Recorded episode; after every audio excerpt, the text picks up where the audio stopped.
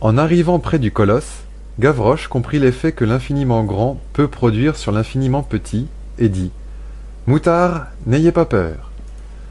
Puis il entra par une lacune de la palissade dans l'enceinte de l'éléphant, et aida les mômes à enjamber la brèche. Les deux enfants, un peu effrayés, suivaient sans dire mot Gavroche, et se confiaient à cette petite providence en guenilles qui leur avait donné du pain et leur avait promis un gîte. Il y avait là, couché le long de la palissade, une échelle qui servait le jour aux ouvriers du chantier voisin. Gavroche la souleva avec une singulière vigueur et l'appliqua contre une des jambes de devant de l'éléphant. Vers le point où l'échelle allait aboutir, on distinguait une espèce de trou noir dans le ventre du colosse. Gavroche montra l'échelle et le trou à ses hôtes et leur dit Montez et entrez.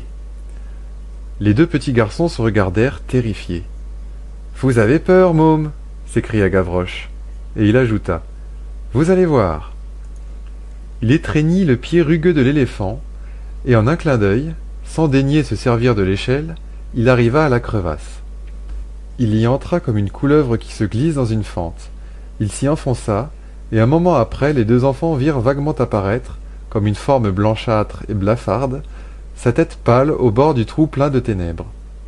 Eh bien, cria-t-il, montez donc, les momignards. Vous allez voir comme on est bien. Monte, toi, dit-il à l'aîné. Je te tends la main. Les petits se poussèrent de l'épaule.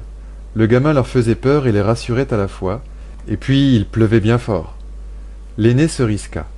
Le plus jeune, en voyant monter son frère et lui rester tout seul entre les pattes de cette grosse bête, avait bien envie de pleurer, mais il n'osait. L'aîné gravissait, tout en chancelant, les barreaux de l'échelle. Gavroche, chemin faisant, l'encourageait par des exclamations de maître d'armes à ses écoliers ou de muletier à ses mules. Pas peur C'est ça Va toujours Mets ton pied là Ta main ici Hardi Et quand il fut à sa portée, il l'empoigna brusquement et vigoureusement par le bras et le tira à lui. Gobé dit-il. Le môme avait franchi la crevasse. Maintenant, fit Gavroche, attends-moi. Monsieur, prenez la peine de vous asseoir. Et, sortant de la crevasse comme il y était entré, il se laissa glisser avec l'agilité d'un ouistiti le long de la jambe de l'éléphant. Il tomba debout sur ses pieds dans l'herbe, saisit le petit de cinq ans à bras le corps et le planta au beau milieu de l'échelle, puis il se mit à monter derrière lui en criant à l'aîné. Je vas le pousser, tu vas le tirer. En un instant, le petit fut monté, poussé, traîné, tiré, bourré, fourré dans le trou sans avoir eu le temps de se reconnaître, et Gavroche, entrant après lui, repoussant d'un coup de talon l'échelle qui tomba sur le gazon, se mit à battre des mains et cria. Nous y v'là. Vive le général Lafayette. Cette explosion passée, il ajouta. Les mioches, vous êtes chez moi.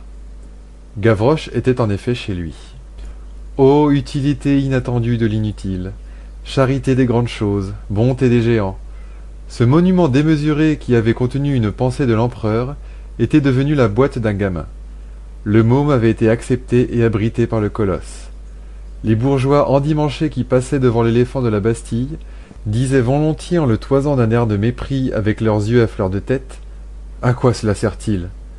Cela servait à sauver du froid, du givre, de la grêle, de la pluie, à garantir du vent d'hiver, à préserver du sommeil dans la boue qui donne la fièvre et du sommeil dans la neige qui donne la mort, un petit être sans père ni mère, sans pain, sans vêtements, sans asile. Cela servait à recueillir l'innocent que la société repoussait. Cela servait à diminuer la faute publique. C'était une tanière ouverte à celui auquel toutes les portes étaient fermées. Il semblait que le vieux mastodonte misérable, envahi par la vermine et par l'oubli, couvert de verrues, de moisissures et d'ulcères, chancelant, vermoulu, abandonné, condamné, espèce de mendiant colossal demandant en vain l'aumône d'un regard bienveillant au milieu du carrefour, avait eu pitié, lui, de cet autre mendiant, du pauvre pygmée qui s'en allait sans souliers aux pieds, sans plafond sur la tête, soufflant dans ses doigts, vêtu de chiffon, nourri de ce qu'on jette. Voilà à quoi servait l'éléphant de la Bastille. Cette idée de Napoléon, dédaignée par les hommes, avait été reprise par Dieu. Ce qui n'eût été qu'illustre était devenu auguste. Il eût fallu à l'empereur, pour réaliser ce qu'il méditait, le porphyre, l'airain, le fer, l'or, le marbre. À Dieu, le vieil assemblage de planches, de solives et de plâtras suffisait. l'empereur avait eu un rêve de génie.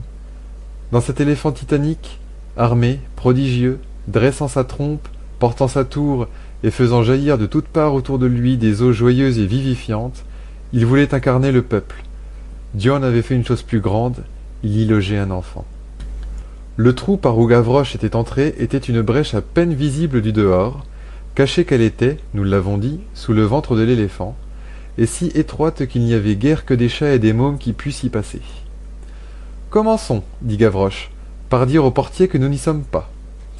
En plongeant dans l'obscurité avec certitude comme quelqu'un qui connaît son appartement, il prit une planche et en boucha le trou. Gavroche replongea dans l'obscurité. Les enfants entendirent le reniflement de l'allumette enfoncée dans la bouteille phosphorique. L'allumette chimique n'existait pas encore. Le briquet fumade représentait à cette époque le progrès. Une clarté subite leur fit cligner les yeux. Gavroche venait d'allumer un de ces bouts de ficelle trempés dans la résine qu'on appelle rat de cave. Le rat de cave, qui fumait plus qu'il n'éclairait, rendait confusément visible le dedans de l'éléphant. Les deux hôtes de Gavroche regardèrent autour d'eux et éprouvèrent quelque chose de pareil à ce qu'éprouverait quelqu'un qui serait enfermé dans la grosse tonne de Heidelberg, ou mieux encore à ce que dut éprouver Jonas dans le ventre biblique de la baleine.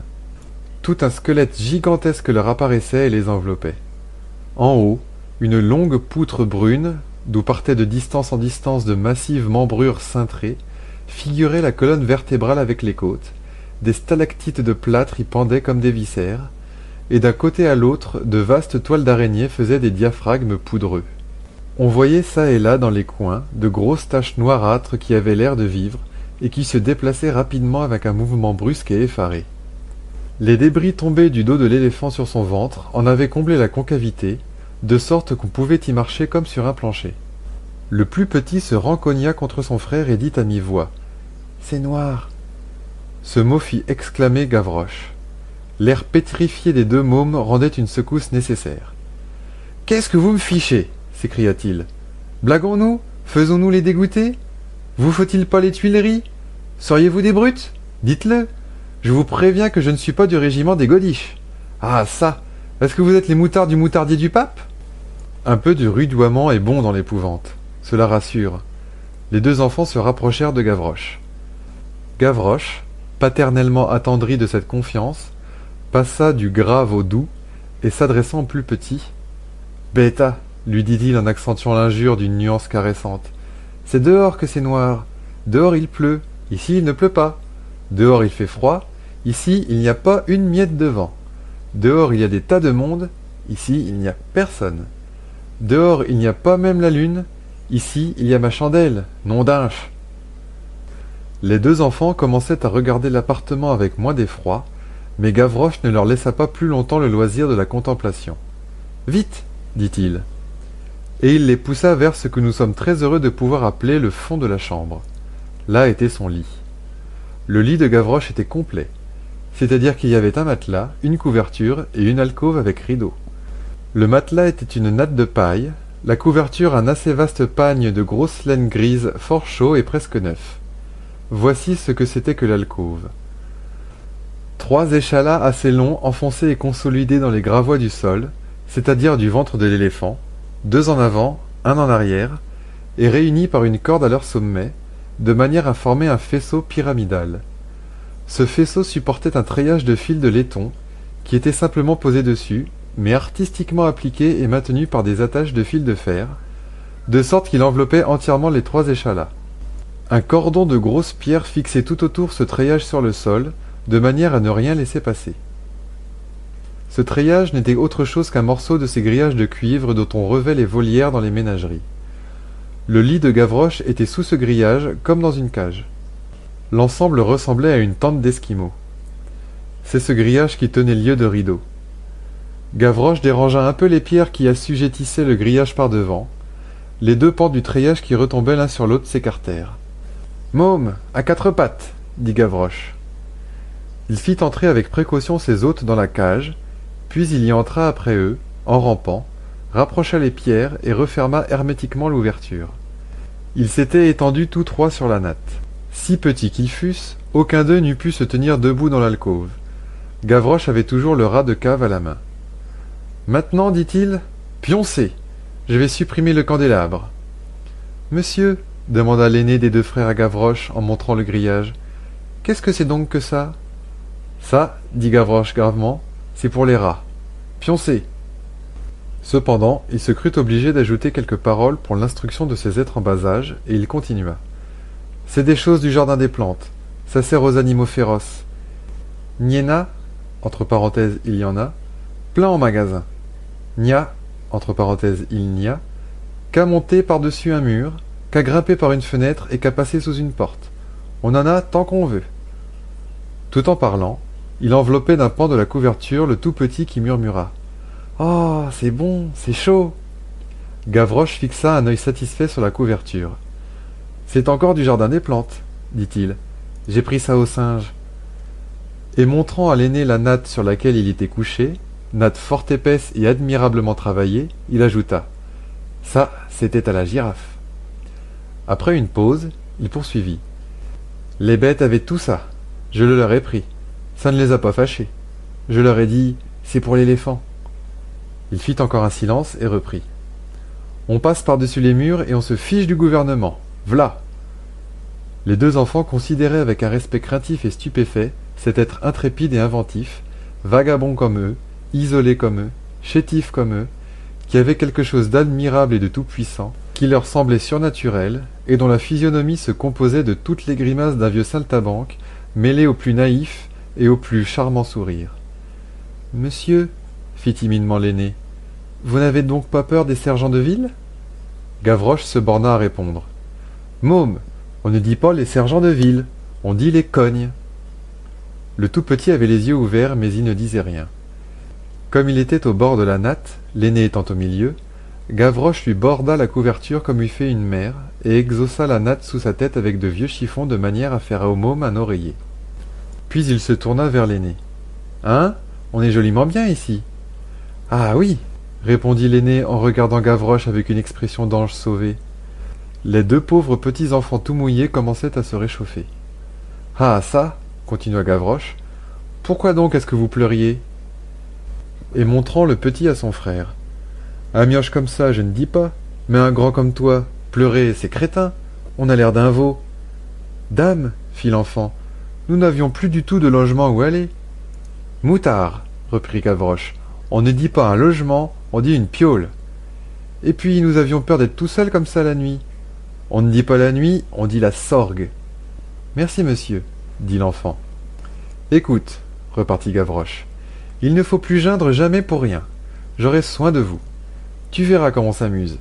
L'été, nous irons à la glacière avec Navet, un camarade à moi. Nous nous baignerons à la gare. Nous courrons tout nus sur les trains devant le pont d'Austerlitz. Ça fait rager les blanchisseuses. Elles crient, elles bisquent, si tu savais comme elles sont farces. Nous irons voir l'homme squelette. Il est en vie. Aux Champs-Élysées. Il est maigre comme tout, ce paroissien-là. Et puis, je vous conduirai au spectacle. Je vous mènerai à Frédéric Lemaître. J'ai des billets, je connais des acteurs. J'ai même joué une fois dans une pièce. Nous étions des mômes comme ça. On courait sous une toile, ça faisait la mer. Je vous ferai engager à mon théâtre. Nous irons voir les sauvages. Ce n'est pas vrai, ces sauvages-là. Ils ont des maillots roses qui font des plis et on leur voit au coude des reprises en fil blanc. Après ça, nous irons à l'opéra. Nous entrerons avec les claqueurs. La claque à l'opéra est très bien composée. Je n'irai pas avec la claque sur les boulevards. À l'opéra, figure-toi, il y en a qui payent vingt sous. Mais c'est des bêtas. On les appelle des lavettes. Et puis nous irons voir Guillotiné. Je vous ferai voir le bourreau. Il demeure rue des Marais. Monsieur Sanson. Il y a une boîte aux lettres à ta porte. Ah, on s'amuse fameusement. En ce moment, une goutte de cire tomba sur le doigt de Gavroche et le rappela aux réalités de la vie. Bigre, dit-il, v'là la mèche qui s'use. Attention, je ne peux pas mettre plus d'un sou par mois à mon éclairage. Quand on se couche, il faut dormir. Nous n'avons pas le temps de lire les romans de monsieur Paul de Kock. Avec ça que la lumière pourrait passer par les fentes de la porte cochère et les cognes n'auraient qu'à voir. Et puis, observa timidement l'aîné, qui seul osait causer avec Gavroche et lui donner la réplique. Un fumeron pourrait tomber dans la paille. Il faut prendre garde de brûler la maison. On ne dit pas brûler la maison, fit Gavroche, on dit rifauder le bocard. L'orage redoublait. On entendait, à travers des roulements de tonnerre, l'averse battre le dos du colosse. Enfoncez, la pluie, dit Gavroche. Ça m'amuse d'entendre couler la carafe le long des jambes de la maison. L'hiver est une bête. Il perd sa marchandise, il perd sa peine, il ne peut pas nous mouiller, et ça le fait bougonner, ce vieux porteur d'eau-là. Cette allusion au tonnerre, dont Gavroche, en sa qualité de philosophe du XIXe siècle, acceptait toutes les conséquences, fut suivie d'un large éclair, si éblouissant que quelque chose en entra par la crevasse dans le ventre de l'éléphant. Presque en même temps, la foudre gronda, et très furieusement. Les deux petits poussèrent un cri, et se soulevèrent si vivement que le treillage en fut presque écarté. Mais Gavroche tourna vers eux sa face hardie, et profita du coup de tonnerre pour éclater de rire. Du calme, enfant Ne bousculons pas l'édifice Voilà du beau tonnerre, à la bonne heure Ce n'est pas là de la gnognotte d'éclair Bravo le bon Dieu, nom d'unche C'est presque aussi bien qu'à l'ambigu Cela dit, il refit l'ordre dans le treillage, poussa doucement les deux enfants sur le chevet du lit, pressa leurs genoux pour les bien étendre tout de leur long et s'écria Puisque le bon Dieu allume sa chandelle, je peux souffler la mienne. Les enfants, il faut dormir, mes jeunes humains. C'est très mauvais de ne pas dormir. Ça vous ferait schlinguer du couloir, ou, comme on dit dans le grand monde, puer de la gueule. Entortillez-vous bien de la plure. Je vas éteindre. Y êtes-vous? Oui, murmura l'aîné. Je suis bien. J'ai comme de la plume sous la tête. On ne dit pas la tête, cria Gavroche, on dit la tronche. Les deux enfants se serrèrent l'un contre l'autre. Gavroche acheva de les arranger sur la natte et leur monta la couverture jusqu'aux oreilles, puis répéta pour la troisième fois l'injonction en langue hiératique. Pioncez Et il souffla le lumignon. À peine la lumière était-elle éteinte qu'un tremblement singulier commença à ébranler le treillage sous lequel les trois enfants étaient couchés. C'était une multitude de frottements sourds qui rendaient un son métallique, comme si des griffes et des dents grinçaient sur le fil de cuivre. Cela était accompagné de toutes sortes de petits cris aigus. Le petit garçon de cinq ans, entendant ce vacarme au-dessus de sa tête et glacé d'épouvante, poussa du coude son frère aîné, mais le frère aîné pionçait déjà, comme Gavroche lui avait ordonné.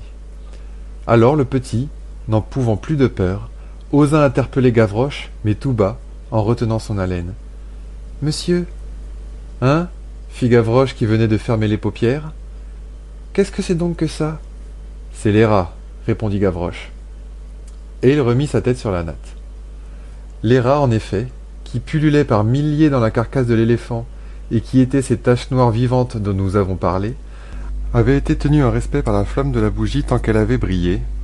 Mais dès que cette caverne, qui était comme leur cité, avait été rendue à la nuit, sentant là ce que le bon conteur Perrault appelle de la chair fraîche, ils s'étaient rués en foule sur la tente de Gavroche, avaient grimpé jusqu'au sommet, et en mordait les mailles comme s'il cherchait à percer cette zinzelière d'un nouveau genre. Cependant le petit ne s'endormait pas. Monsieur, reprit-il. Hein? fit Gavroche. Qu'est-ce que c'est donc que les rats? C'est des souris. Cette explication rassura un peu l'enfant. Il avait vu dans sa vie des souris blanches, et il n'en avait pas peur. Pourtant il éleva encore la voix. Monsieur? Hein? refit Gavroche.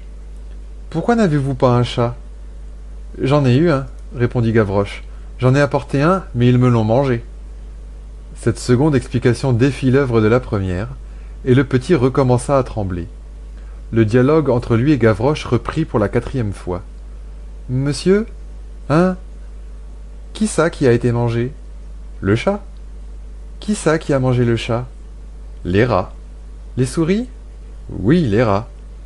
L'enfant, consterné de ces souris qui mangent les chats, poursuivit. Monsieur, est-ce qu'elles nous mangeraient, ces souris-là? Pardi, fit Gavroche. La terreur de l'enfant était au comble, mais Gavroche ajouta. N'aie pas peur, ils ne peuvent pas rentrer. Et puis je suis là. Tiens, prends ma main. Tais-toi et pionce. Gavroche, en même temps, prit la main du petit par-dessus son frère. L'enfant serra cette main contre lui et se sentit rassuré. Le courage et la force ont de ces communications mystérieuses. Le silence s'était refait autour d'eux, le bruit des voix avait effrayé et éloigné les rats. Au bout de quelques minutes, ils eurent beau revenir et faire rage, les trois mômes, plongés dans le sommeil, n'entendaient plus rien. Les heures de la nuit s'écoulèrent. L'ombre couvrait l'immense place de la Bastille. Un vent d'hiver qui se mêlait à la pluie, soufflait par bouffées, Les patrouilles furetaient les portes, les allées, les enclos, les coins obscurs, et, cherchant les vagabonds nocturnes, passaient silencieusement devant l'éléphant. Le monstre, debout, immobile, les yeux ouverts dans les ténèbres, avait l'air de rêver comme satisfait de sa bonne action, et abritait du ciel et des hommes les trois pauvres enfants endormis. Pour comprendre ce qui va suivre, il faut se souvenir qu'à cette époque, le corps de garde de la Bastille était situé à l'autre extrémité de la place, et que ce qui se passait près de l'éléphant ne pouvait être ni aperçu ni entendu par la sentinelle.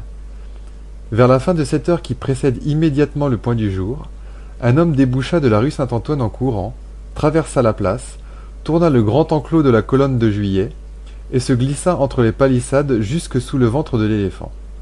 Si une lumière quelconque eût éclairé cet homme, à la manière profonde dont il était mouillé, on eût deviné qu'il avait passé la nuit sous la pluie.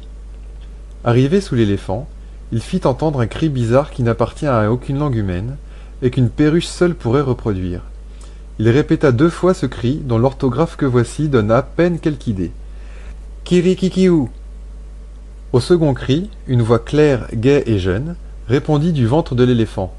Oui Presque immédiatement, la planche qui fermait le trou se dérangea et donna passage à un enfant qui descendit le long du pied de l'éléphant, et vint lestement tomber près de l'homme. C'était Gavroche. L'homme était Montparnasse. Quant à ce cri, Kirikikiou, c'était là sans doute ce que l'enfant voulait dire par Tu demanderas monsieur Gavroche. En l'entendant, il s'était réveillé en sursaut, avait rampé hors de son alcôve, en écartant un peu le grillage qu'il avait ensuite refermé soigneusement, puis il avait ouvert la trappe et était descendu. L'homme et l'enfant se reconnurent silencieusement dans la nuit. Montparnasse se borna à dire Nous avons besoin de toi. Viens nous donner un coup de main. Le gamin ne demanda pas d'autre éclaircissement. Me v'là, dit-il. Et tous deux se dirigèrent vers la rue Saint-Antoine, d'où sortait Montparnasse, serpentant rapidement à travers la longue file des charrettes de maraîchers qui descendent à cette heure-là vers la halle. Les maraîchers, accroupis dans leurs voitures parmi les salades et les légumes, à demi assoupis, enfouis jusqu'aux yeux dans leur roulière à cause de la pluie battante, ne regardaient même pas ces étranges passants.